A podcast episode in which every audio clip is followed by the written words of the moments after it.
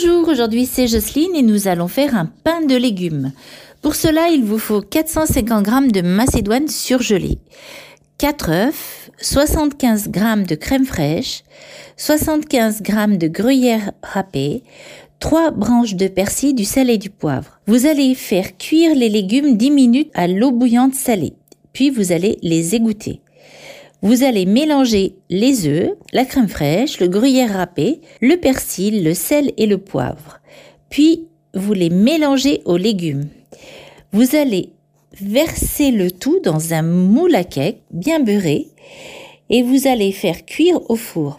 Il faut vérifier la cuisson avec une lame de couteau pour savoir si c'est cuit et vous allez le sortir du four, le démouler. Vous allez pouvoir le manger soit un peu tiède, soit froid avec une bonne mayonnaise maison. Et je vous dis bon appétit